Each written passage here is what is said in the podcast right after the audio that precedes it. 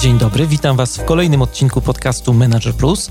Przy mikrofonie Mariusz Hrabko, a to jest audycja o tym, jak zwinnie zarządzać sobą i biznesem. Jeżeli chcecie, żeby coś zmieniło się w Waszym życiu i czujecie potrzebę ciągłego szlifowania swoich umiejętności, zapraszam do słuchania moich audycji. Dzień dobry, dzień dobry. E, kochane podcasto-słuchaczki, kochani podcasto-słuchacze, nie wiem, czy jest takie słowo, ale możemy go sobie na potrzebę e, tej audycji stworzyć. E, no, upał trochę zelżał, przynajmniej u mnie w Krakowie, więc jest jako takie powietrze, które pozwala mi tutaj normalnie w studiu pracować. Zanim przejdziemy dzisiaj do mm, rozmowy, to najpierw parę słów w temacie czegoś, co jest dla mnie bardzo ważne, czegoś, co się ostatnio wydarzyło w moim życiu, a wydarzyło się bardzo dużo, bo po długim namyśle w końcu zdecydowałem się wejść z podcastem Manager Plus na Patronite, o czym e, chwilę temu Wam opowiadałem w audycji. I to, co tam się stało, przeszło moje najśmielsze e, oczekiwania. Minęło niecałe trzy tygodnie, a udało się już zebrać kwotę łącznie 3215 zł. W ogóle mi się to nie śniło, że e, tak to będzie wyglądało, a to oznacza, że osiągnęliśmy 63% zaplanowanego celu, więc jesteśmy bliżej niż dalej. E, przesyłam Wam w związku z tym ogromniastą wdzięczność, że no, obdarzyliście mnie takim zaufaniem, takim zaufaniem. E, szczególnie chciałbym tutaj podziękować e, wybranym patronom, którzy zdecydowali się na takie trochę bardziej hojne wsparcie. Mm, Dorocie Cymkiewicz, Wojciechowi Zduńskiemu. Jeden z patronów jest patronem anonimowym. Adrianowi Sasin, Lucynie Michniewicz-Śląskiej, no i zespołowi z firmy iSolution, który zdecydował się zostać mecenasem podcastu Manager Plus. Ogromnie jest mi miło i ogromnie Wam jeszcze raz dziękuję. E, no ale to nie wszystko, bo e, też chciałbym podziękować osobom, które no, nie zdecydowały się na wsparcie finansowe z różnych powodów, ale e, przysłały mi tyle dobrej energii, tyle różnych fajnych propozycji, jak na przykład jedną z nich była propozycja coachingu E, dziękuję Aniu za to, że mm, coś takiego mi wysłałaś, zaproponowałaś. No albo y, słowa wsparcia, słowa, które mówią o tym, że po prostu jesteście ze mną, e, jesteście z tym moim pomysłem. E, I dziękuję Wam za to. Także dziękuję też za mm, to, że Wam się podobała tak bardzo historia o białym kamyku. Dostałem nawet od jednego słuchacza, Maciej, dzięki bardzo, zdjęcie Twojego białego kamyka z Grecji. E, no i to są takie chwile, e, których widzę, jak na naszych oczach realizuje się coś, o czym Wam już e, trochę mówiłem. Idea Ubuntu. To jest taka odwieczna mądrość plemion subsaharyjskich. Usłyszałem o niej po raz pierwszy od arcybiskupa Tutu, mówił o niej też Nelson Mandela. Ta idea mówi, że człowiek jest człowiekiem przez innych ludzi. Nikt nie jest samotną wyspą, każdy z nas jest jakimś takim odłamkiem kontynentu, E, I połączeni jesteśmy jakąś taką niewidzialną nicią ze sobą. Jesteśmy współzależni od siebie. Warto sobie to uzmysłowić przy różnych naszych takich e, sytuacjach trudnych w projektach, w zespołach, w organizacjach. Wszyscy jesteśmy jakoś ze sobą połączeni i e, zależymy od siebie. I nie mówię tutaj o takiej zależności na zasadzie struktury czy hierarchii, ale na zasadzie naszej takiej zależności ludzkiej, na zasadzie naszego człowieczeństwa, no mówimy, bo nauczyliśmy się tego od innych, nauczyliśmy się e, tego, jak chodzić, jak myśleć. E, wszystko zawdzięczamy w zasadzie innym e, ludziom. Nasza praca jest jak najbardziej ważna, ale ten rezultat tego, co robimy, zależy od innych ludzi. Myślę, że mm, ta zasada bardzo mocno trafia w sedno, jeśli chodzi właśnie o Patronite i to, co robicie z podcastem Manager Plus właśnie na patronajcie. Wszyscy zależymy od siebie, wszyscy należymy do sieci wzajemnych powiązań. No i nagle okazuje się, że taką najlepszą drogą do spełnienia marzeń i osiągania naszych celów są po prostu inni ludzie. Bardzo Wam za to dziękuję i bardzo e, tę energię, która wynika właśnie ze współzależności w ostatnich dniach, dzięki Wam właśnie poczułem. No i się rozgadałem trochę na początek. E, szykuję też zmiany w formacie odcinków, ale myślę, że o tym jeszcze Wam za jakiś czas poopowiadam. Będzie mała niespodzianka na koniec dla najbardziej wytrwałych.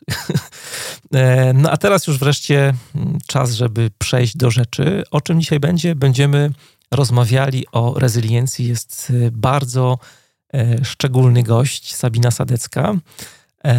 I porozmawiamy sobie właśnie o tym, jak być bardziej odpornym psychicznie, jak być bardziej elastycznym na to wszystko, co nas spotyka. Mam wrażenie, że E, w ostatnich dniach liderzy, e, co mnie ogromnie cieszy, e, zaczynają coraz bardziej doceniać te wszystkie tematy, które są związane z zarządzaniem sobą, bo jak zarządzamy dobrze sobą, to też dobrze będziemy zarządzać ludźmi, tym naszym otoczeniem, które jest poza nami. Dzięki temu też łatwiej jest nam stawić czoło różnym wyzwaniom, trudnościom, z którymi się mierzymy.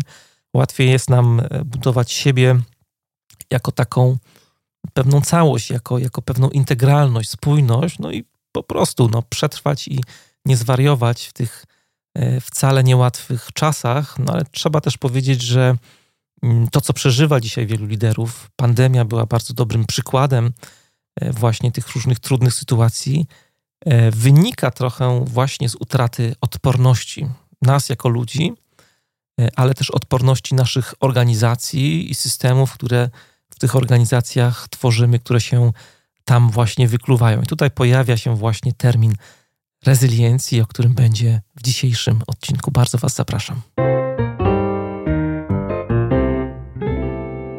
To jest podcast Manager Plus. Dzisiaj y, w audycji będziemy rozmawiali o dość ważnym temacie dla liderów, o rezyliencji, chociaż to dziwnie brzmi. E, a w studiu moim i waszym gościem jest dzisiaj Sabina Sadecka, terapeutka traumy, współtwórczyni portalu opsychologii.pl. Witam cię Sabino bardzo serdecznie. Cześć, bardzo mi miło u ciebie gościć. Na twojej, na twojej stronie przeczytałem, że, że jesteś, e, oprócz tego, że jesteś terapeutką traumy, to jesteś terapeutką systemową. Myślę, że y, też nie tylko mnie ciekawość zżera, co to znaczy, ale też słuchaczy również. To jest, to jest ciekawe, że, że o to pytasz, bo tutaj historia zatacza koło moja, mhm. bo ja stałam się terapeutką systemową, e, przechodząc do tej terapii systemowej, zaraz powiem, czym ona jest, ale przechodząc z biznesu do niej. Bo kiedyś byłam psycholożką, to się tak nazywa chyba biznesu. E, bardziej zajmowałam się szkoleniami, HRM, rozwojem talentów i pamiętam, że mój ówczesny mentor, miałam szczęście mieć mhm. mentora, jak go pytałam, jak mogłabym się bardziej w tym obszarze rozwijać, to on mi powiedział, że nie, żadne tam kursy HR-owe, żadne tam kursy z psychologii biznesu, ty już to masz, masz tę wiedzę, powinnaś zacząć myśleć o ludziach, o zespołach, o menadżerach w sposób systemowy. I ja wtedy zaczęłam myśleć o kształceniu się systemowym i tak jakoś, wiesz, mhm. kroczek po kroczku trafiłam do szkoły terapii systemowej. I teraz czym ona jest, ta terapia systemowa? To jest terapia, która zakłada, bo większość terapii skupia się na jednostce. Wiele coachingów skupia się na jednostce, wiele oddziaływań rozwojowych skupia się na wiesz, emocjach ludzi, przekonaniach, schematach działania. A terapia systemowa, ona skupia się na systemie, czyli na grupie ludzi. Czyli na przykład e, punktem zainteresowania terapeuty systemowego będzie nie jednostka, ale rodzina, która wpłynęła na tę jednostkę. Punktem ciężkości coacha systemowego, bo też tacy istnieją, będzie skupienie się na zespole albo na kulturze firmy, która wpływa na jednostkę. Czyli mhm. zobacz, ten punkt ciężkości jest właśnie zupełnie inaczej przyjmowany niż w takich tradycyjnych podejściach psychologicznych. Nas interesują role w zespole, role w rodzinie, wiesz, jakieś odziedziczone sposoby postępowania, które są dłuż, mają dłuższą historię nawet niż moje życie w danej rodzinie albo niż moje funkcjonowanie w tym zespole, w którym pracuję. Systemowe jest super, bo ono jest o kontekście, o tym, że mhm. kontekst nas rzeźbi. Ale tak jesteśmy... tak czy siak rozmawiasz z, z, pojedynczymi osobami, ale patrzysz sobie szerzej na to, co się y, u nich dzieje, czy, czy jednostką jest po prostu grupa wtedy dla ciebie w takiej terapii? Co, y, taki mm, specjalista systemowy, tak to szeroko ujmijmy, ma do wyboru. On może zaprosić całą grupę i wtedy mhm. jest idealnie. Mhm. Wtedy jest tak sobie po bożemu, systemowo, ale oczywiście, że może też pracować z jednostką, może zaprosić szefa i zapytać się, jaka jest twoja rola w tym zespole i czy na pewno to jest rola szefa, bo mhm. może jednak szefem jest ktoś inny, e, może tam jest jakiś twój doradca, na rzecz kogo scedowałeś odpowiedzialność, na rzecz kogo scedowałeś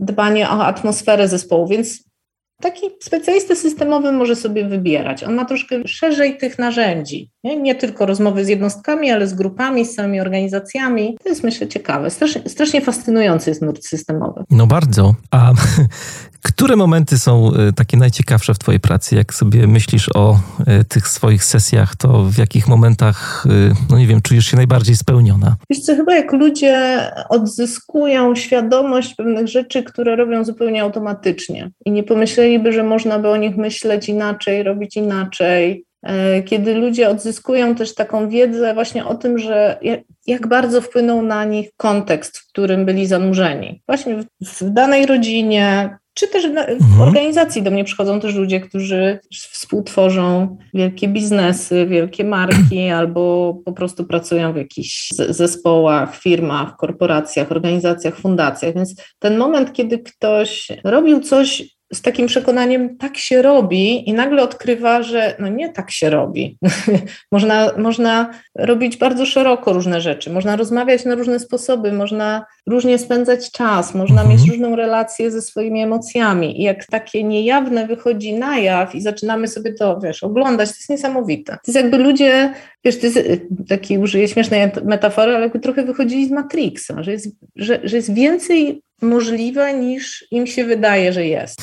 No dla mnie to było bardzo ciekawe, dlatego też zadałem to pytanie, jak to wszystko wygląda mm, od strony terapeuty, nie? Które są te momenty dla terapeuty, dla ciebie właśnie takie takie fajne, takie, gdzie czujesz się spełniona, więc to dość, dość ciekawe jest, co mówisz. Jedna rzecz jeszcze mnie ciekawi jako pytacza, e, bo ty przeczytałem gdzieś, jak się przygotowywałem do e, tej naszej rozmowy, miałaś też taką dużą frajdę być na sesji u Irwina Jaloma.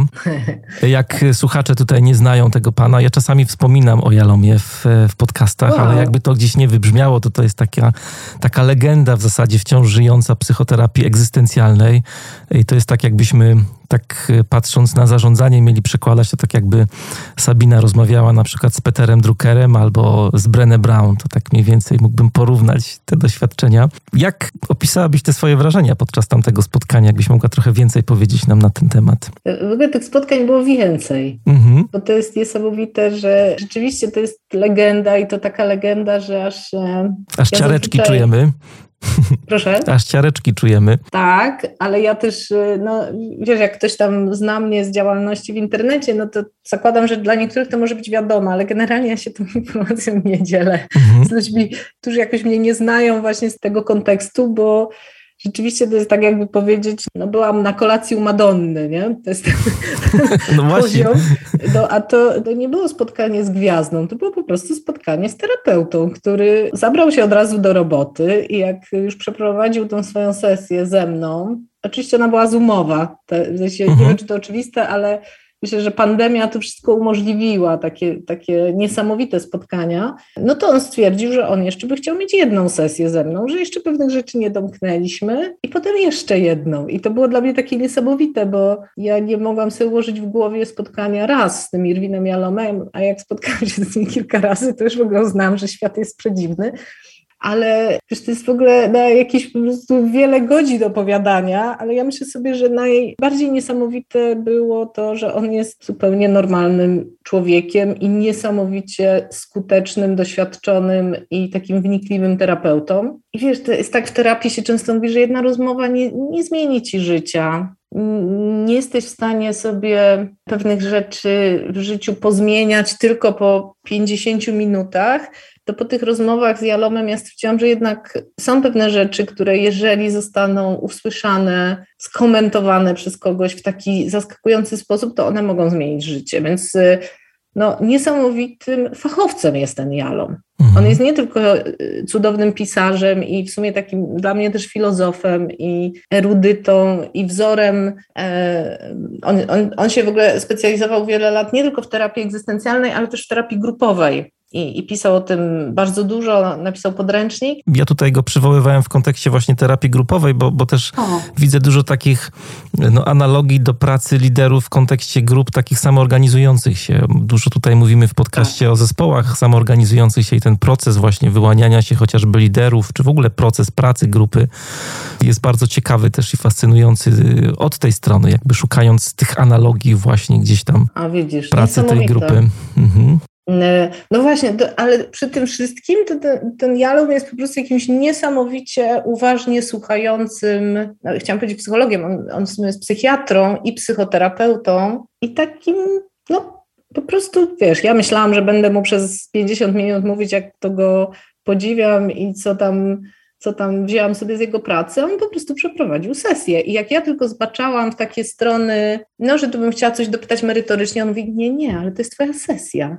My tu się zajmujemy tobą. I wiesz, to, to było dla mnie niesamowicie takie mm, e, piękne. Ale wiesz, też obserwowanie różnych takich ludzkich e, zachowań przywar, na przykład jak odebrał telefon do kuriera i powiedział wybacz, wybacz, że muszę odebrać telefon, ale nikogo tu nie mam, kto by odebrał tego kuriera, wiesz, to jest takie, naprawdę jakbyś siedzieć u Madonny, tylko dla mnie lepiej.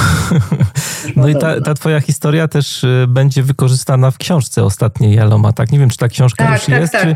On, y, no właśnie, widzisz, aż po prostu moje życie od pandemii tak y, jakoś się zrobiło różnorodne, że o niektórych rzeczach nie pamiętam. Rzeczywiście on po chyba miesiącu napisał do mnie mail, który był takim pięknym mailem uszanowującym wiesz, dyskrecję naszej rozmowy i dającym mi mnóstwo powodów do tego, żeby też się ewentualnie, znaczy nie powodów, tylko takich furtek, żeby się wycofać z tego, ale w mailu było opowiadanie, e, które było na bazie tej naszej historii. Oczywiście dosyć luźno, chociaż ja wiem, co tam jest o mnie, uh uh -huh. ale oczywiście jest tam, no wiesz, ta osoba, którą ja reprezentuję, mocno pozmieniana, ale klimat tej rozmowy jest bardzo zachowany. No i to, to rzeczywiście, to już, to już przekracza moje ramy nawet pamięci, nie? Że, że miałabym być w tej książce. I tak, i on, y, ta książka teraz powstaje, ale chyba wszyscy, którzy są fanami, y, czy, czy no, no, cenią sobie to pisanie Jaloma, to lepiej, żeby ona wyszła jak najpóźniej, bo on w tym mailu do mnie napisał, że to będzie jego ostatnia książka. Mhm. I że on ma takie poczucie, że jak przestanie pisać, to umrze. Jest też już bardzo stary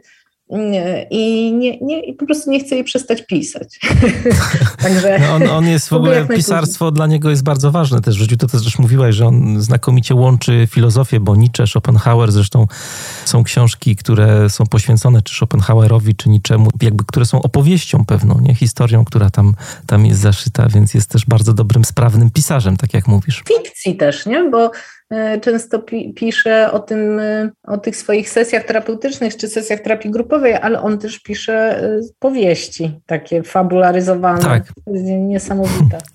No ale ty masz coś takiego w sobie, że przyciągasz pewnie y, takich ludzi, bo tutaj przed, dosłownie przed nagraniem Sabina im powiedziała, że dotknęła Dalaj Lamę kiedyś, jak była małym dzieckiem, więc,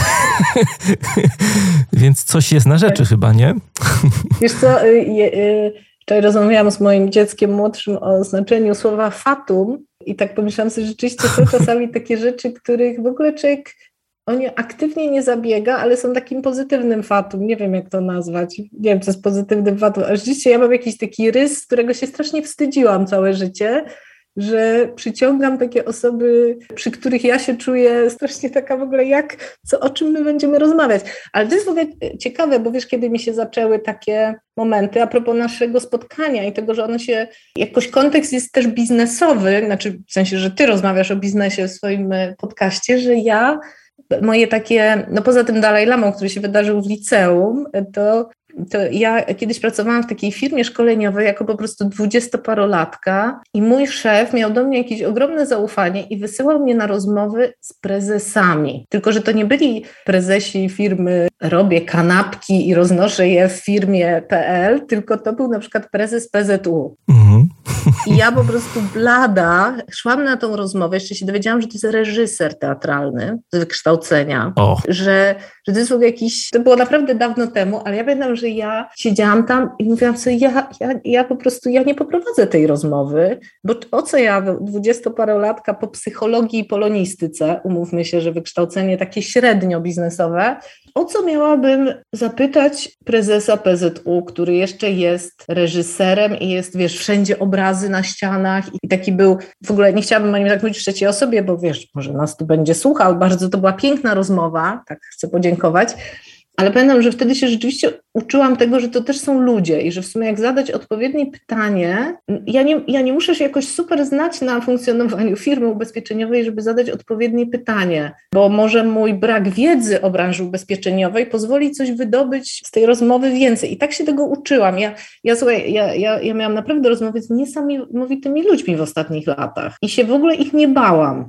Jest też taka, nie wiem, czy kiedyś trafiłeś, bo to już pewnie jest mniej do zaaplikowania, ale jest taka guru terapii psychoanalitycznej, która napisała najważniejsze książki, które słuchają wszyscy adepci. Nazywa się Nancy McWilliams i dla wielu to Nancy jest jalomem, a wiesz, to, to Nancy jest tym. I ja też kiedyś do niej napisałam i miałam superwizję tej Nancy. I, wow. wiesz, I myślę sobie, że to było tak niesamowite, ale równocześnie to jest, y, o tym też może dzisiaj sobie nawet trochę porozmawiamy, że jeżeli pewne umiejętności są poddawane treningowi, takiemu regularnemu, typu na przykład rozmowa z ludźmi, których mój umysł klasyfikuje jako takich, którym ja nic nie mam do zaoferowania, ale jeżeli ja to wiesz, od 20 lat praktykuję na różne sposoby, to w pewnym momencie to się staje takie no, bardziej dostępne. Nie? Więc można powiedzieć, że wiesz, że w jakiś sposób te moje doświadczenia wczesne y, pracy w biznesie, y, naprawdę byś się uśmiał, jakbyś zobaczył mój poziom w ogóle przygotowania do tej pracy, ale myślę, że dzisiaj jakoś owoce tej pracy zbieram.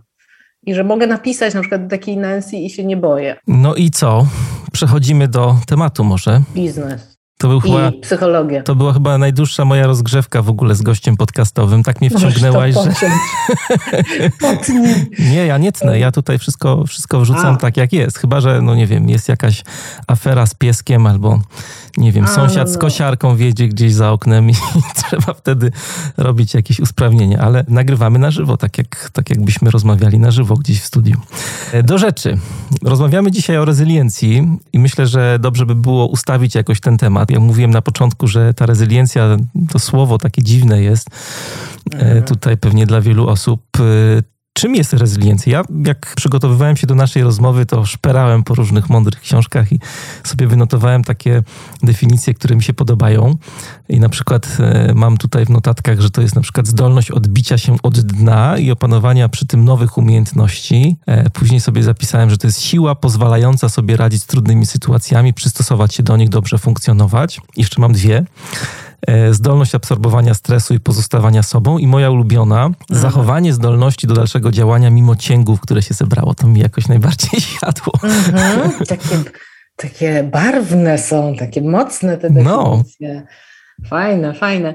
Ale w ogóle jak zapytać mnie, co to jest, to uświadomiłam sobie, w jakiej bańce ja żyję. Bo wiesz, mi, mi ten temat rezyliencja, to ja już w ogóle mam takie poczucie czasami... Yy, trochę z czym do ludzi, bo przecież wszyscy wiedzą, co to jest, a już na pewno wszyscy wiedzą, jak o to dbać. I teraz pomyślałam sobie, no rzeczywiście, nasi słuchacze mogą nie wiedzieć, co to jest rezyliencja mhm. i to moja rama powoduje, że mi się wydaje czasami, że ja nie mam nic do zaoferowania, wiesz, nowego, no bo przecież wszyscy teraz żyjemy tym słowem, zwłaszcza od czasu pandemii. Także w ogóle dzięki za to pytanie, bo wiem, że ono i tak pewnie musi paść w tym podcaście, ale ono mi jakoś tak układa, że świat się stał bardzo zróżnicowany i mamy bardzo różne poziomy bazalnej wiedzy. Nie? I, i, mm, I to jest takie niesamowite, że, że właśnie takie międzyobszarowe spotkania mogą coś takiego pokazać. Nie? Mhm. To taki, wiesz, ja bardzo mówię. Mm, no ale powiedziałaś mądrą rzecz tutaj o tej międzyobszarowości, bo też y, ja mam takie spostrzeżenie, akurat y, dużo działam z tematami związanymi ze zwinnością, z agilem, jako filozofią życia pracy mhm. i społeczność agile'owa ma coś takiego i zawsze to mówię, żebyśmy się nie zamykali tylko na, na siebie, nie? No bo też mnóstwo, dlatego też mówię o psychologii trochę w podcaście, o filozofii. Sam zresztą jestem z wykształcenia filozofem, czego się też bardzo długo wstydziłem, e, ale wow. właśnie łapanie tych różnych takich macek, które są poza nami, właśnie innych obszarów, no to nas bardzo mm, podnosi do góry, nie? To jest coś, mhm. co, na czym możemy też szukać różnych inspiracji, budować nowe rzeczy, chociażby, no nie wiem, też e, się fascynuje bardzo mocną relacją relacje od terapeuty z pacjentem i, i, i próbuje jakoś tam doszukiwać się u Rogersa na przykład. Jest dużo takich fajnych mhm. analogii. Lider, pracownik, nie? Tam dużo jest jakby praca na relacjach, na przykład to, żebyśmy budowali relacje, które jakby uwznieślają tą drugą stronę, jakby bazują na potencjale, no to to jest dla mnie definicja współczesnych liderów, takich bardzo służebnych, nie? Servant leadership też bardzo mocno na tym, na tym bazuje, więc czerpmy. Mhm. Wow. Ale, a teraz ja mam ciarki, bo no to widzisz. Tak, wiesz, totalnie moje wspomnienia z mojej pracy y, już potem takiej w organizacji były takie bardziej, że no właśnie tam nie ma przestrzeni nie? Mhm. na takie, takie rozmowy, więc pomyślałam sobie, że to jest strasznie cenne, żeby wiesz, że ludzie, którzy Ciebie słuchają, mieli ten, ten rodzaj właśnie nie wiem jak to nazwać, nie, no nie inspiracji, tylko takiego no, ujmowania człowieka jako człowieka, nie? a nie zasób ludzki, mimo że lubię tak. słowo zasób, ale, mhm. ale, ale tak wiesz. No akurat w psychologii zasób to trochę co innego znaczy niż w korporacji, mhm. nie? Tak, tak, zwłaszcza w systemowej. Ale wracając wiesz co do rezyliencji, myślę, że w ogóle wszystkie te definicje bardzo, bardzo mi się podobają, aż sobie muszę potem odsłuchać tego podcastu i wiesz, zanotować je, e, ale przede wszystkim e, e, no, ja bym chciała podkreślić, że rezydencja to jest umiejętność i zaraz powiem czego, ale w ogóle jak wejdziemy w omawianie tego, to trzeba powiedzieć sobie, że to jest coś, co jest wyuczalne. Z tym się nikt nie rodzi. Część z nas ma pewne predyspozycje z racji systemu, w którym dorastała, z racji doświadczeń, czasami gorzkich, też temperamentu, którego bym aż tak nie przeceniała też we wpływie na, na nasze funkcjonowanie, zachowanie, ale przede wszystkim to jest umiejętność, czyli coś, co możemy kształtować, coś, co możemy też stępiać. Nie? Co, czego jak to zaniedbamy, no to tak jak z chodzeniem na jogę. W pewnym momencie nie jest tak, że się jogę ćwiczy zawsze tak samo, jak się ją przestaje ćwiczyć. Nie? Trzeba ją ćwiczyć codziennie, znaczy nie, no nie wiem czy codziennie, ale regularnie. Więc rezyliencja to jest y, umiejętność i to no, umiejętność rzeczywiście napotykania różnych przeciwności losu i tu wszystko jakby wrzucamy. Rezyliencja jest dosyć szerokim pojęciem, ale w taki sposób, żeby y, no, te przeciwności nie wprowadzały nas za każdym razem w kryzys. I w ogóle kryzys, to jest, jestem przekonana, że, że na pewno o tym mówiłeś w podcaście, kryzys też nie jest zły, ale gdyby nas każda przeciwność, każdy trud, każda trauma, czyli mój temat, każde zwolnienie z pracy albo awans, bo to też jest trudne przecież, gdyby to wszystko powodowało w nas kryzys, to, to byśmy tak przechodzili od kryzysu do kryzysu i byśmy nie mogli się cieszyć owocami swojego rozwoju, swojej pracy. Więc rezyliencja jest umiejętnością nieugięcia się i niezłamania pod wpływem przeciwności. I tutaj mamy podcast, więc nie będzie widać tego, co chciałabym zrobić, no ale jakbyśmy y, mieli długopis albo ołówek, kojarzysz, były takie ołówki? Nie no wiem, pewnie. Takie, nie wiem, takie jesteśmy w podobnym wieku, Takie ale... zakręcane, nie? To też, no właśnie zauważyłem, że właśnie przewijanie kasety, ołówek, tak jak mówisz, ten zwijany świadczy o tym, że jesteśmy jednak w pewnym, w pewnej szufladzie wiekowej już. Dokładnie, więc tak podejrzewam, ale że pamiętam ten, ten moment, kiedy z takich zwykłych drewnianych ołówków pojawiły się ołówki, które są do dziś, tak. bo moje dzieci ich używają, takie zielone, zielone, że można je było tak, tak zgiąć i one się nie złamały. Mhm. I oczywiście one się w pewnym momencie złamią. Jestem dowodem żywym na to miliony razy, że te ołówki potrafią złamać, ale i moje dzieci też są dowodem na to, ale generalnie te ołówki, które można było nagiąć i one wracały potem do swojego kształtu, to są ołówki rezylientne. One są z materii rezylientnej.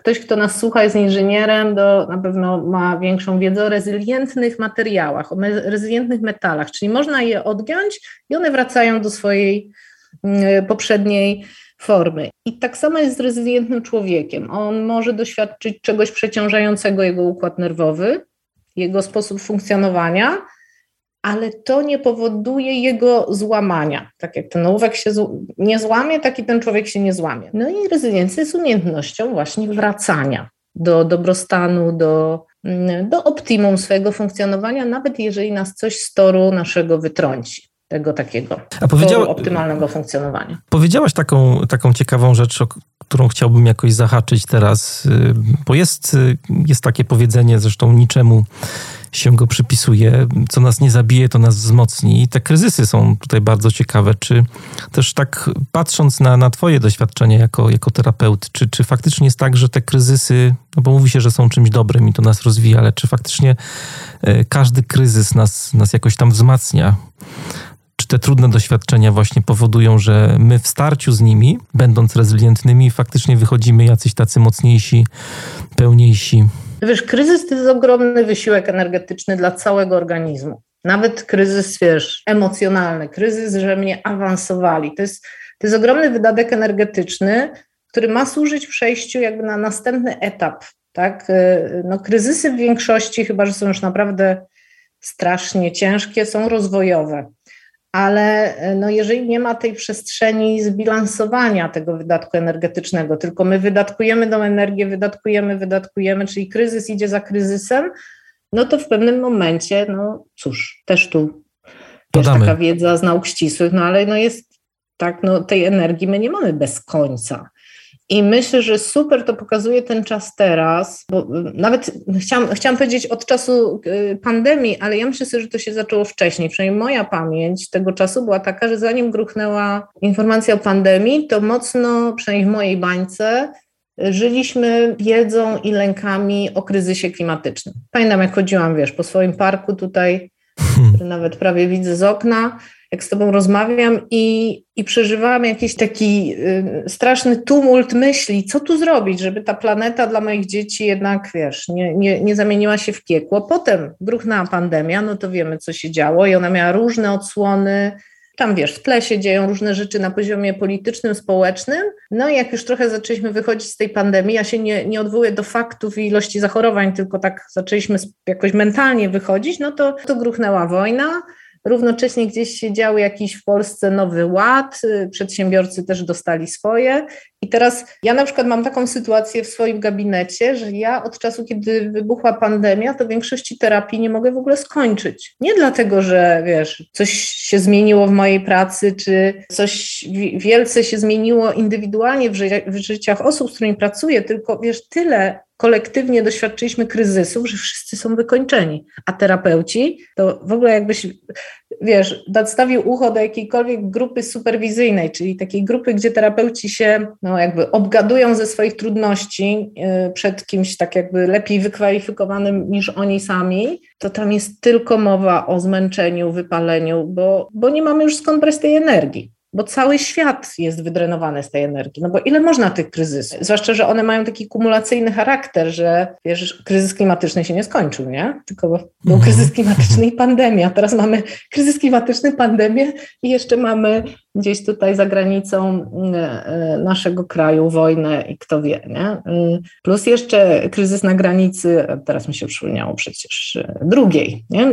I to, co się działo z uchodźcami, których tak chętnie nie przyjmowaliśmy, więc ten kumulacyjny charakter tych kryzysów powoduje, że one wcale nie są rozwojowe, bo nie mamy gdzie, wiesz, nie mamy gdzie naładować baterii. I tutaj ktoś, kto nie miał chociaż zalążka rezyliencji, to może funkcjonować naprawdę gorzej. Nie dlatego, że coś z nim jest nie tak, tylko że ilość obciążeń na jednostkę zrobiła się statystycznie po prostu przeciążająca możliwości zwykłej takiej, wiesz, osoby, która mogła sobie świetnie radzić wcześniej a już sobie tak nie radzi. Tutaj w, kontekście tego, co powiedziałaś, tego narastania, tego wszystkiego, co nas tak przytłacza, jeśli chodzi o codzienność, to chciałbym nawiązać do takiego mm, pojęcia, które jest w psychologii i myślę, że warto do niego tutaj e, nawiązać w tym momencie. Okno tolerancji. Mogłabyś powiedzieć parę słów na ten temat, bo to jest coś takiego, co wyznacza jakby tą naszą strefę rezyliencji.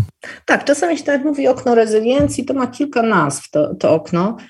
Podam to takim przykładem nawet z naszej rozmowy. Jak słuchacz nas teraz słucha, no to może uznać, że, że nam się dobrze rozmawia. Nie wiem, jak się tobie rozmawia, ale wiesz, w sensie, że nie ma jakichś dużych przerw, tak. że nie ma, że na przykład ja nie jestem sparaliżowana lękiem rozmawiając z tobą, bo mówię płynnie. Ty możliwe, że jesteś też w swojej płynności Mhm. I po prostu dochodzi do interakcji, my możemy się zastanowić, co mówimy. Są takie wywiady czy rozmowy, gdzie y, też mi się zdarzają, tak? gdzie wiesz, jest taki poziom napięcia, że gadam rzeczy, których nie chciała powiedzieć.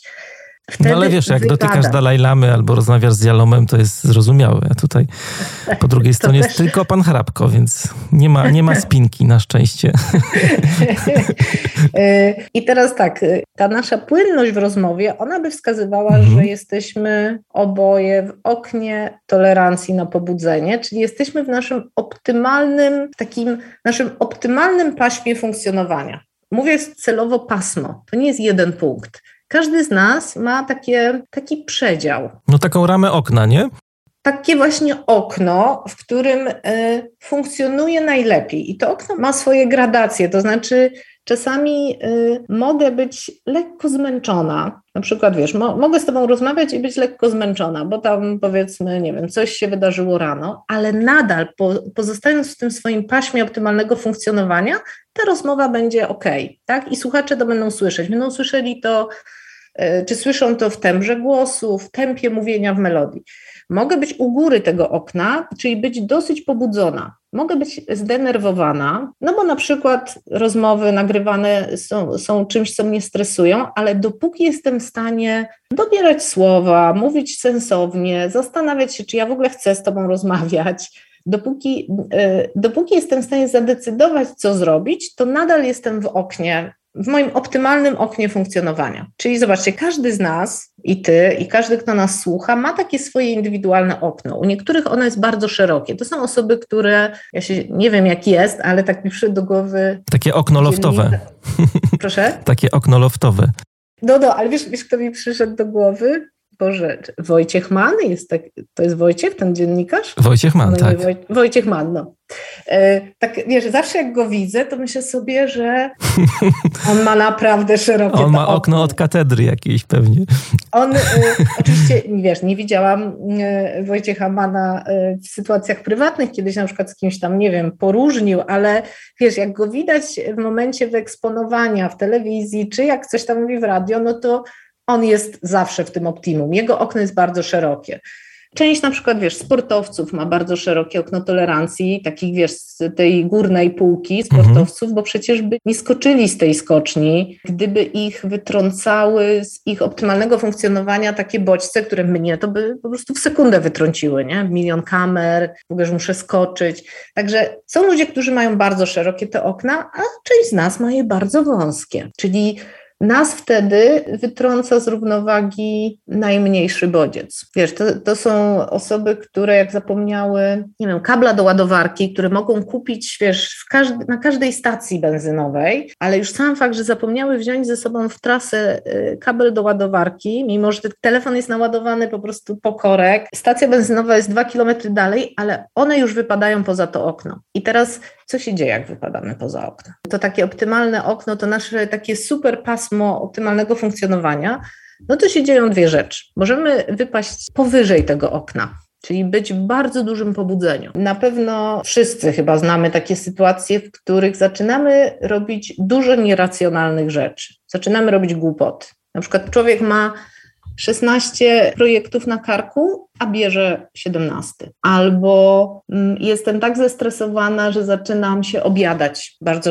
wiesz, tak bez sensu, mimo że pilnuję na przykład diety, pilnuję cukru, nie wiem, pilnuję czegoś tam, ale zaczynam y, bardzo szybko i bardzo tak w sposób nieskładny jeść. Osoby, które y, wypadają poza okno, powyżej tego okna, to są osoby, które często dużo mówią, dużo się ruszają, podejmują ryzykowne zachowania. Każdy z nas ma taki swój rys tego właśnie, co się dzieje, gdy mam za dużo pobudzenia, tak, że mój układ nerwowy już nie jest w stanie funkcjonować optymalnie. No i jest też poniżej okna nasze zachowanie. Parapet. Czyli, yy, proszę? Parapet parapet, albo tam wiesz. Kaloryferek. No, dużo, dużo nawet niżej. Chciałbym, żebyśmy teraz wszyscy sobie przywołali taki moment, w którym jesteśmy po jakimś, nie wiem, strasznie trudnym tygodniu pracy. Jest piątek i jeszcze, wiesz, jest ten piątek 17 i jeszcze dostajemy jakieś zadanie, które jest na natychmiast po prostu na, na teraz, jak funkcjonuje nasz układ nerwowy do dostarczeniu tego zadania, że wiesz, byliśmy zmęczeni i jeszcze nas dociążyło jakieś zadanie. E, bardzo często ludzie są wtedy tacy ociężali, powolni, nic im się nie chce, nie chce im się nawet, to, to jest często ten stan, kiedy ktoś mówi, nawet poszedłem spać, ale jestem zbyt zmęczony, żeby umyć zęby. To są te wszystkie takie momenty, w których tak nasz układ nerwowy został przeciążony, że zachowujemy się irracjonalnie, coś ślamazarnie. To są często prokrastynatorzy, czyli ci wiecznie odwlekacze, że chodzi tylko o wysłanie tego listu do ZUS-u ze zmianą opodatkowania. A ja prokrastynuję do tego momentu, że to już jest niemożliwe. Albo mam wykonać ten jeden telefon, żeby się umówić na przegląd u dentysty. Ale jestem tak rzadko jestem w tym moim optymalnym oknie pobudzenia, w tym moim optymalnym paśmie, że odkładam to latami. Mhm. Że tak po, poprzez przykłady mam nadzieję, że to jakoś jest jaśniejsze, że to jest to okno, to jest coś, co u każdego z nas może mieć różną szerokość, ale równocześnie każdy z nas doświadcza bycia poza tym oknem, powyżej albo poniżej. A jest coś takiego, bo wspominałaś wcześniej o tym, że rezyliencja to nie jest nasze takie jakieś, no nie wiem, standardowe wyposażenie, z którym się rodzimy, tylko trzeba to ćwiczyć. I tak się zastanawiam nad tym, czy nie jest też tak, że no są ludzie, którzy no jakby nie było, rodzą się z takim jakby, nazwijmy to w cudzysłowie, trudniejszym układem nerwowym, który jest im mm. trudniej opanować, no bo na przykład ktoś jest bardziej podatny na lęk, jakoś nie wiem, rodzice się bali świata i to dziecko też odliczyło e, taki lęk czy lękliwość. To może być tak właśnie silnie zdeterminowane biologicznie, prawda?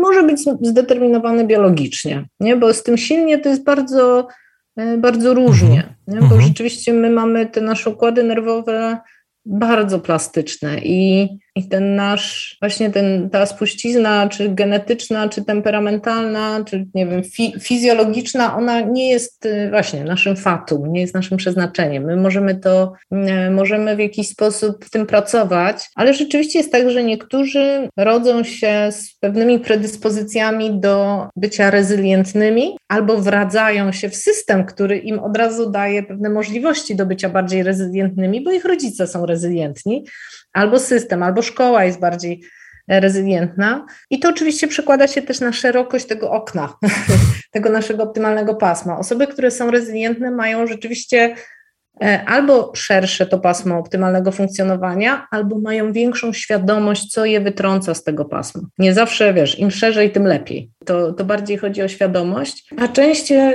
no, część rodzi się z takimi predyspozycjami i pewnymi zasobami, żeby być bardziej rezylientnymi, a część z nas wręcz przeciwnie. A masz jakieś takie, mm, nie wiem, dobre praktyki, które no, mogą być zastosowane od zaraz przez tutaj słuchających nasz liderów. No, jakieś, nie wiem, psychologiczne narzędzia, które mm, pozwoliłyby wzmacniać to, e, tą naszą rezyliencję, to bycie w strefie tego naszego okna tolerancji. Co możemy zrobić? Co, no, no, pierwsze to sobie to, jak tylko się da obserwować, bo jeżeli szczególnie, nie wiem, jesteśmy liderami, czy, czy wiesz, czy coachami, czy mhm. terapeutami, w ogóle jeżeli nasza praca jest związana z drugim człowiekiem, to jeżeli my nie mamy świadomości, gdzie jesteśmy w danym momencie, na tej naszej mapie pobudzenia, czy jesteśmy w super pobudzeniu, takiej hiperaktywacji, czy jesteśmy w optimum, czy jesteśmy w takim zmęczeniu, że zaraz zaczniemy robić błędy, zaraz zaczniemy padać na kogoś na korytarzu, albo nie daj Boże, wiesz, y, wsiądziemy za kółko, a nasz układ nerwowy jest po prostu wymęczony i zaraz tak będziemy zagrożeniem dla siebie, dla innych w ruchu drogowym, no to, to, trudno sobie wyobrazić, wiesz, optymalne funkcjonowanie, jeżeli nie mam tej mapy tego pobudzenia. Więc pierwsze co, to ja bym nawet w tym momencie zadała sobie pytanie, a jaki jest teraz mój poziom pobudzenia? Gdzie ja jestem? Nie, czy ja jestem w moim optimum, może zmęczonym optimum, ale optimum, czy ja może jestem w takim maraźmie, bo jeżeli zacznę obserwować, że ja jestem w tym maraźmie, w tym zmęczeniu częściej, to będę mogła coś z tym zrobić, nie? będę mogła zareagować. A może jestem teraz w moim takim roz... Boże, takie kolokwialne słowo przychodzi do głowy, takim rozbujaniu energetycznym, że wiesz, wydaje mi się, że wszystko jest możliwe. Wiesz, często ludzie podejmują decyzje w tym stanie, właśnie takiego nadmiernego pobudzenia, tak odlatują. Nie? W sensie, wiesz, decyzje, które podejmujemy będąc poza oknem, to są często bardzo złe decyzje. Więc pierwsze to w ogóle obserwować i to od tego momentu i też obserwować, że ten nasz poziom pobudzenia jest zmienny i on będzie zależał bardzo od przeróżnych czynników i osoby, które są rezylientne, są w stanie te czynniki mm, no, rozpoznawać, pogłębiać swoją wiedzę o nich. Czyli wiesz, ja mogę na przykład e, rozmawiając z moim lekarzem, załóżmy, mieć bardzo niskie pobudzenie, takie, że wręcz po prostu nie jestem w stanie się wydostać z gabinetu tego lekarza, ale jak już idę na trening, nie wiem, piłki nożnej, to moje pobudzenie się staje optymalne. Więc obserwować te czynniki. bo y, nasze pobudzenie jest ważną informacją o tym, co nam robi zdrowie, co nam robi zdrowie psychiczne, co nam robi dobrostan. Więc pierwsze to jest obserwacja i w sumie każdy coaching, każda terapia, myślę też, że każdy mentoring, chociaż nie wiem, czy się na tym jakoś super znam, ale on się zaczyna od y, y, samoświadomości. Gdzie mhm. ja jestem? Nie?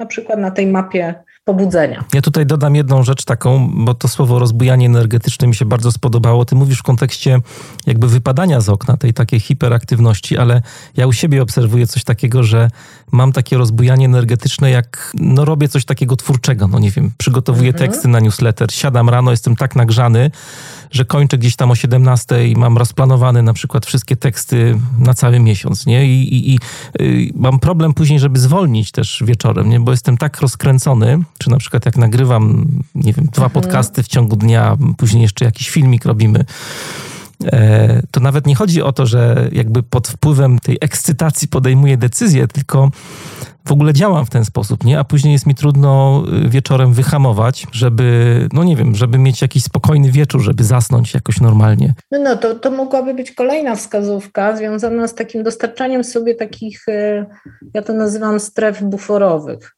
e, że jeżeli rzeczywiście jesteśmy pobudzeniu, niekoniecznie nawet nadmiernym, tylko wiesz, jesteśmy tak u góry tej naszej -hmm, mapy mm -hmm. pobudzenia, no to no, układ nerwowy jednak funkcjonuje bardzo jak taka fala, że idzie fala w górę, idzie fala w dół. To jest takie optymalne funkcjonowanie układu nerwowego, że jak jest dużo pobudzenia, to potem musi być e, sporo przestrzeni na, na w sumie regenerowanie, uspokajanie. Nie? No i teraz jak funkcjonujemy dużo na takiej bardziej linii prostej, że jest dużo wysokiego pobudzenia, no to tak trzeba trochę na siłę zacząć sobie wprowadzać takie strefy buforowe, przejścia między wysokim pobudzeniem, a na przykład częścią dnia, w której odpoczywam. I to wiesz, każdy ma te swoje strefy buforowe i te swoje bufory inne. Dla kogoś to może być, wiesz, czytanie, dla kogoś spacer, dla kogoś to może być medytacja. No mnie bardzo e... dobrze robi właśnie medytacja, już robię tak to od trzech lat prawie. Mm. I druga rzecz to ćwiczenie, które mi kiedyś Ola pokazała, jak y, pracowaliśmy przy, wspólnie przy jakimś takim projekcie, gdzie byłem też pochłonięty. Tak, ja mam inny zupełnie poziom energetyczny niż ona. I poszliśmy sobie na kijki, na Nordic Walking nad Wisłę i no mówię, no nie mogę w ogóle wrócić. Cały czas siedzę głową mm-hmm. w tym projekcie, mimo że tutaj no fajny wieczór jest, zachód słońca, czuję zapach wody. No i Ola mówi, no to słuchaj, zacznij nazywać to, co widzisz, nie? I zacząłem nazywać no, różne rzeczy. No na przykład guma leżała gdzieś tam na, na asfalcie. No to mówię, na asfalcie leży guma.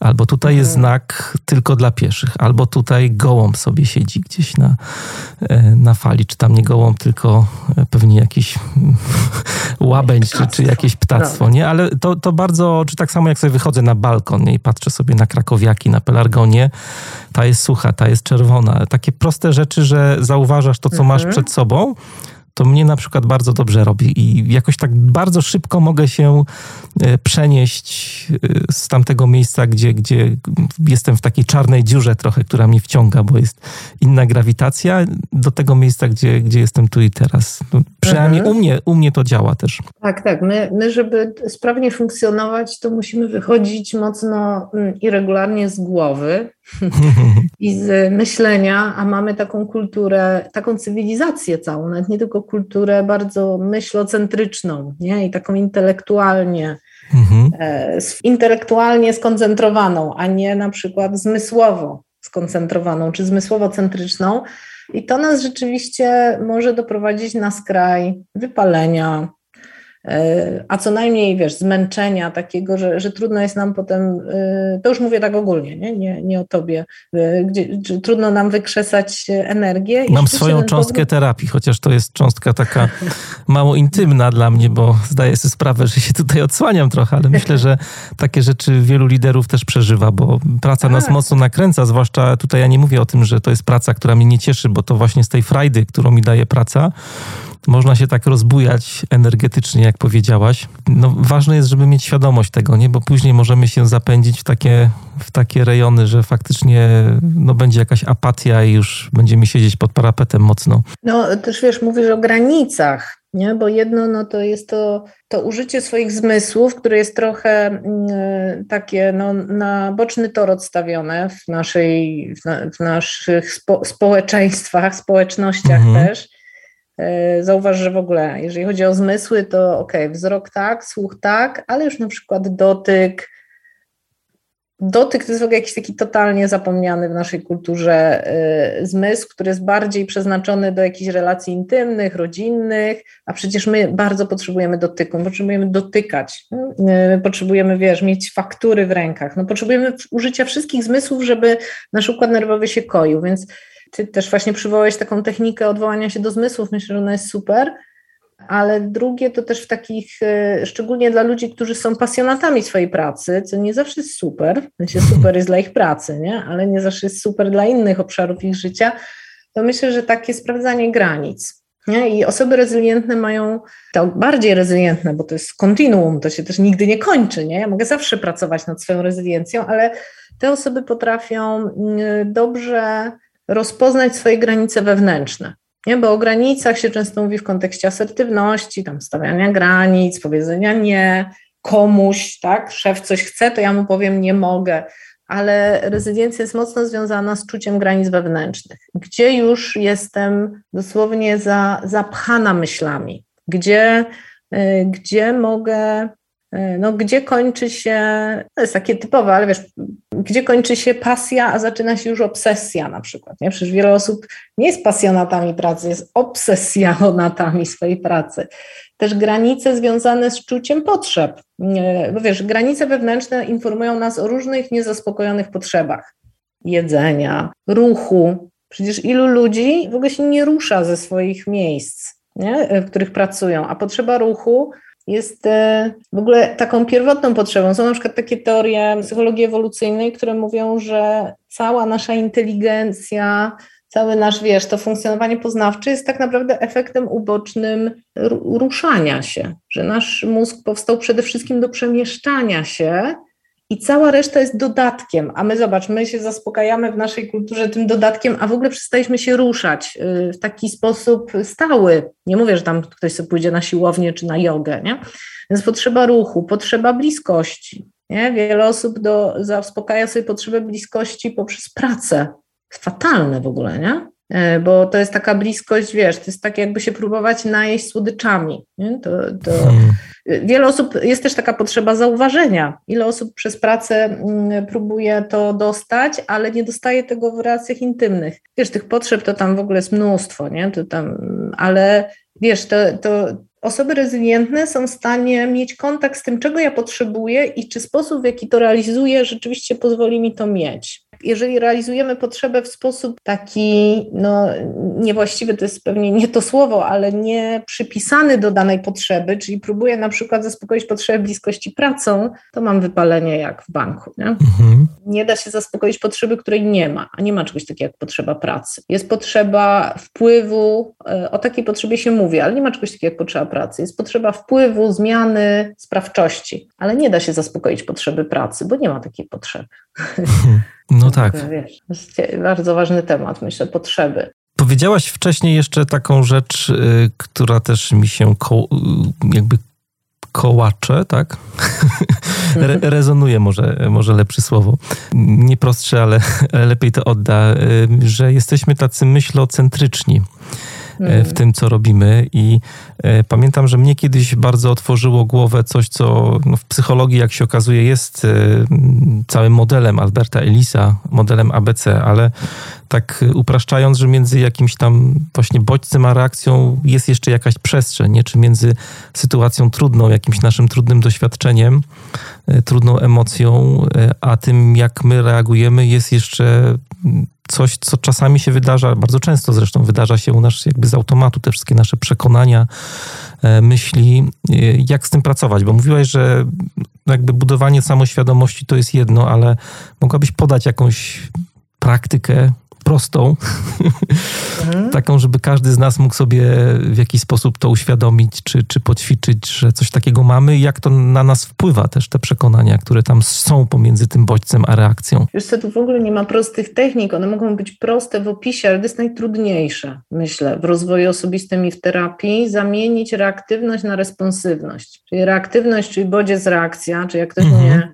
jak ktoś mi napisze mail, zapomniałeś wrzucić czegoś do Excela, to ja mu reaktywnie natychmiast odpisuje, a ty ostatnio zapomniałeś o tym, nie? I wychodzi z tego, wiesz, e, to często w relacjach piekło. robimy też naszych życiowych. Tak. Nie, że od razu szukamy haka na drugą osobę.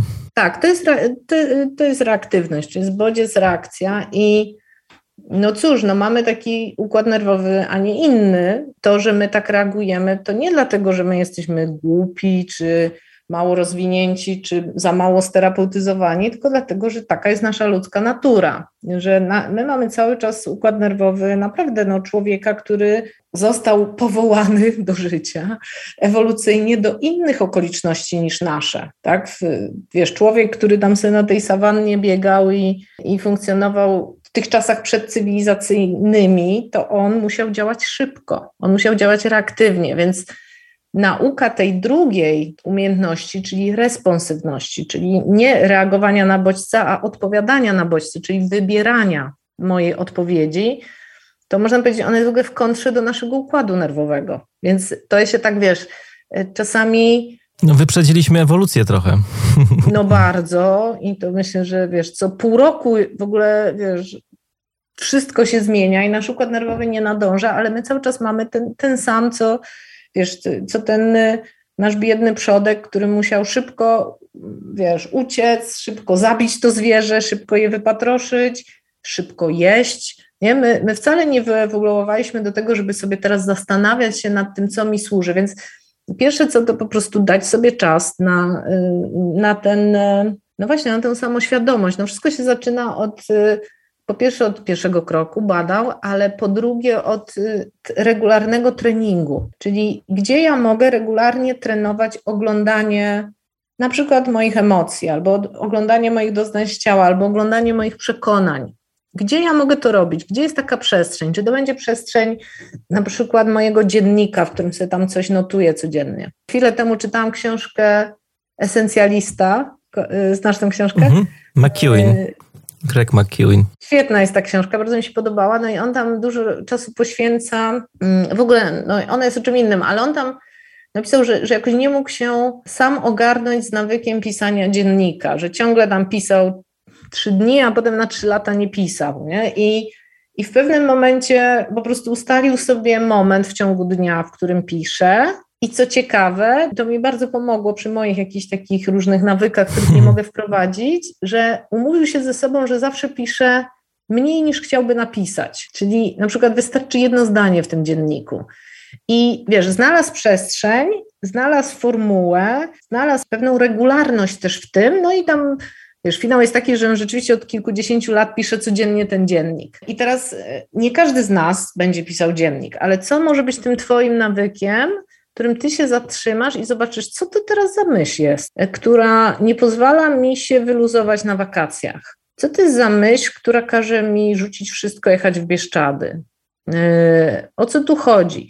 I mniej te techniki są ważne, co przestrzeń na nie, tak bym powiedziała. Czyli wiesz, my możemy, to jest w ogóle case wielu osób, które uczestniczą w psychoterapiach czy w coachingach, że one wydają kupę kasy, bo to jest oczywiście drogie, chyba że jest to tak na NFZ, to jest bardzo energochłonne, czasochłonne, ale nic się nie zmienia, bo, bo y, w wielu przypadkach osoby nie mają tej przestrzeni, w której mogłyby się zatrzymać i regularnie sprawdzać, co się u nich w środku dzieje. Więc zanim pytanie jak, to ja bym w ogóle się zapytała, gdzie ja mogę tak się nad sobą, mm, nie znoszę słowa, pochylić, gdzie mogę ze sobą pobyć y, sam i się sobie poprzyglądać i się zaciekawić. Wiesz, ludzie się strasznie nie lubią też, zauważ, że większość ludzi sobie strasznie dowala. Jak, e, wiesz, zgubią szósty raz kluczyki, to już sobie tak do, do, potrafią dokopać werbalnie. Idea takiej właśnie responsywności, a nie reaktywności, to jest też ciekawość. Czemu szesnasty raz zapomniałem o, wiesz, urodzinach partnerki? Co się takiego dzieje tam? E, czemu się spóźniam na terapię regularnie?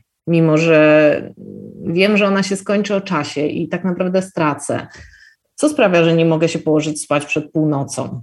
Wiesz, cie, ciekawość, nie? Czyli z jednej strony przestrzeń, regularność, a z drugiej strony zaciekawianie się sobą. To jest tak fascynujące, że my to wszystko wiemy, a i tak robimy rzeczy, które nam nie służą. Ciekawe z tą ciekawością.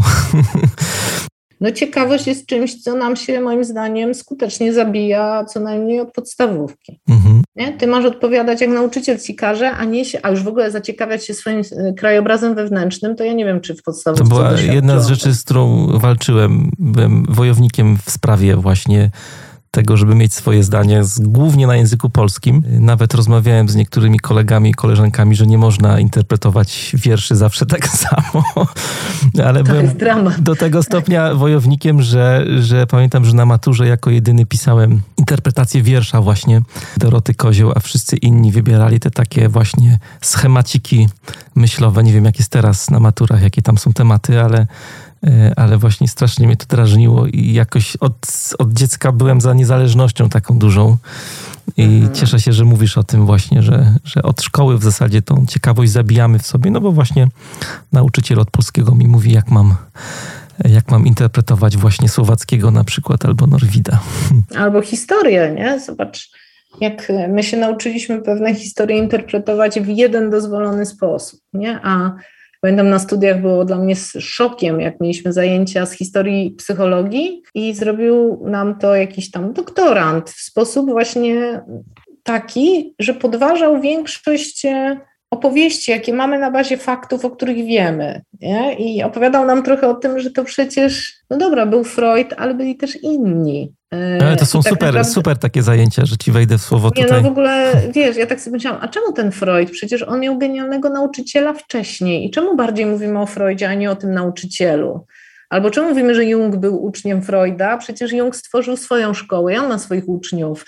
Przecież może, czemu się nie zaczęło tak jakby na Jungu, -hmm. nie? Mhm. Wiesz, Y, Ale w ogóle, żeby, żeby wyjść z takiej tożsamości grupy trochę, bo my mamy taką, taką klątwę, wiele osób właśnie ma, że właśnie no, jakby siedzimy w tej grupie i boimy się, że, że stracimy siebie trochę, jak, jak z niej nie wyjdziemy, nie zaczniemy krytycznie myśleć e, o różnych tematach i to na różnych płaszczyznach ja to obserwuję, czy religijnych, no to jest bardzo dobry przykład, że się ludzie boją w ogóle krytycznie wypowiadać czasami na temat e, chociażby doktryn, które są w religii, które już, nie wiem, są przestarzałe na przykład, albo jakiś reform form. A to widzisz, to, to przypomniało się jeszcze coś, co, co fajnie, żeśmy sobie badali w ramach takiego poszerzania rezyliencji, bo na tym najczęściej się wywracamy, tak mhm. wiesz, psychologicznie, e, to jest, żeby zbadać, na jakie emocje, doznania z ciała, myśli, obrazy nie mam zgody, żeby one we mnie były. Żeby je, wiesz, na, na co się nie zgadzam, żeby czuć. Albo na przykład, wiesz, są takie emocje, które naprawdę nie mają dobrej prasy u nas w naszych e, czasach. Nie? Na przykład zazdrość jest taką emocją.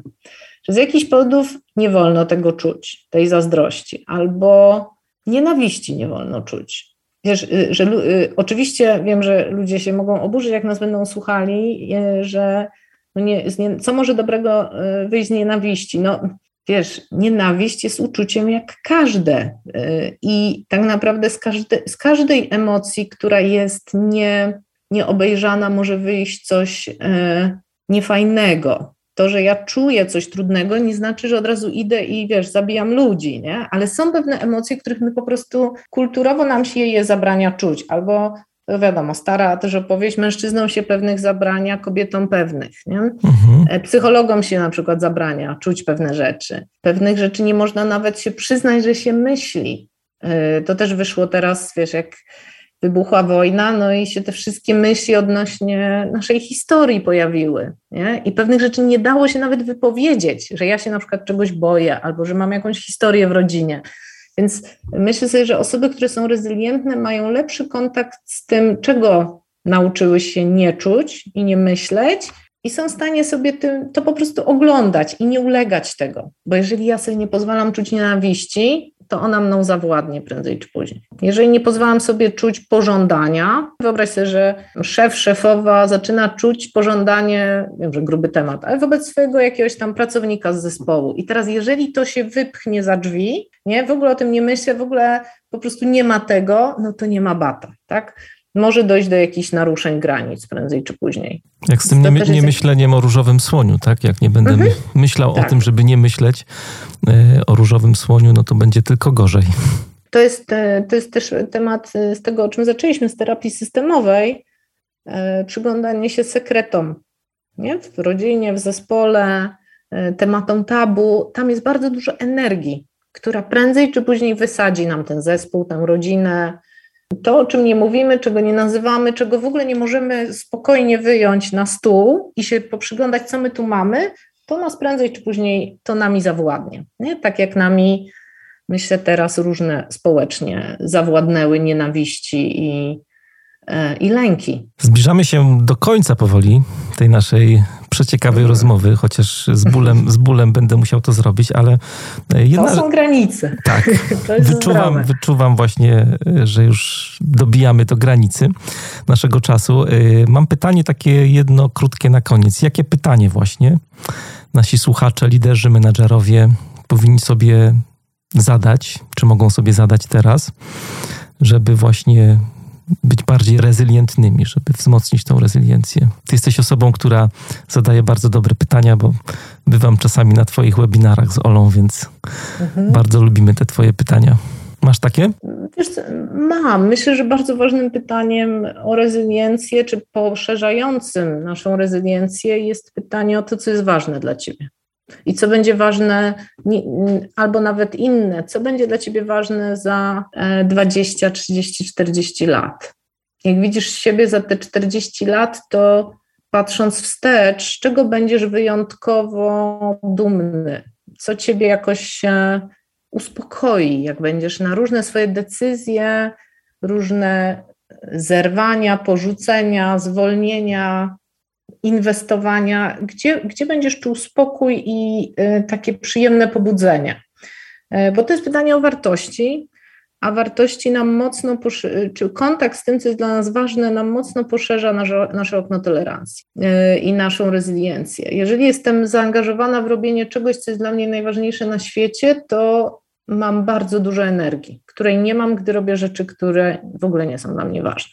To jest takie pytanie, które często mi towarzyszy, jak mi się zawęża okno tolerancji i ja często się pytam, ale po co to robisz? Czy to jest ważne? I jak to jest ważne, to często ono się tak troszeczkę chociaż o, otwiera i to wystarczy. A jak to jest w ogóle nieważne, to to jest pytanie, czy ja na pewno chcę to robić i czy spalać swoją energię tam. Więc pytanie o to, po co to robisz czy to jest ważne i co będzie ważne dla Ciebie za 40 lat, jest dla mnie często takim, taką nawigacją moją wewnętrzną i może też będzie dla słuchaczy. Sabina, bardzo dziękuję za mm, Twój czas i tym, czym się podzieliłaś z nami. Dziękuję za zaproszenie. Piękna rozmowa, filozoficzna, psychologiczna i systemowa. Dzięki. Dzięki. Bardzo Ci dziękuję, że zostałeś do końca dzisiejszej audycji. Mam nadzieję, że dużo z niej wyniesiesz. To jest temat, który bardzo jest potrzebny właśnie współczesnym liderom, szczególnie dzisiaj, kiedy, tak jak mówiła Sabina, nawarstwiają się te różne trudności i wyzwania, z którymi e, przyszło nam się mierzyć. E, to nie jest tylko kwestia pandemii i izolacji jakiejś, ale pojawił się temat wojny, no takie rzeczy, które mogą nas przywalić z kretesem, jeśli chodzi o nasze codzienne życie, nasze myślenie, nasze e, też poczucie mm, takiego spełnienia czy dobrostanu, który, który nosimy w sobie. To wszystko jest bardzo trudne i rezyliencja pomaga nam w tym wszystkim się odnaleźć, dlatego warto nad nią pracować zgodnie z tym, co Sabina nam dzisiaj opowiedziała. A na koniec obiecałem, że będzie niespodzianka. Niespodzianka polega na tym, że e, audycję zakończymy bardzo specyficznym utworem muzycznym, utworem, który e, nagrałem ja sam osobiście dla Wojtka Zduńskiego, jednego z patronów. To jest e, pierwsza tego typu muzyka, którą e, nagrałem jako bonus za hojniejsze wsparcie w ramach Patronite. Jest taka opcja, że właśnie w jednym z progów, oprócz różnych bonusów, takich, które są dostępne dla patronów, jednym z nich jest wybór E, motywu muzycznego, e, który ja mam dla patrona zagrać. No i Wojtek wybrał sobie e, motyw, który bardzo wpada w ucho. Jest to No Better Blues. Dla tych z Was, którzy słuchali podcastu na Sofie, który przez jakiś czas prowadziłem, to to jest temat przewodni w ogóle tej audycji. Utwór dla mnie niełatwy, bo stwierdziłem, że stanę na głowie, żeby go zagrać przede wszystkim w, w oryginalnej tonacji, a ta tonacja to jest tonacja Asdur dla mm, tych osób, które mają jakieś doświadczenia z muzyką, grają na jakichś instrumentach. to te osoby wiedzą, że wyzwanie było dla mnie duże.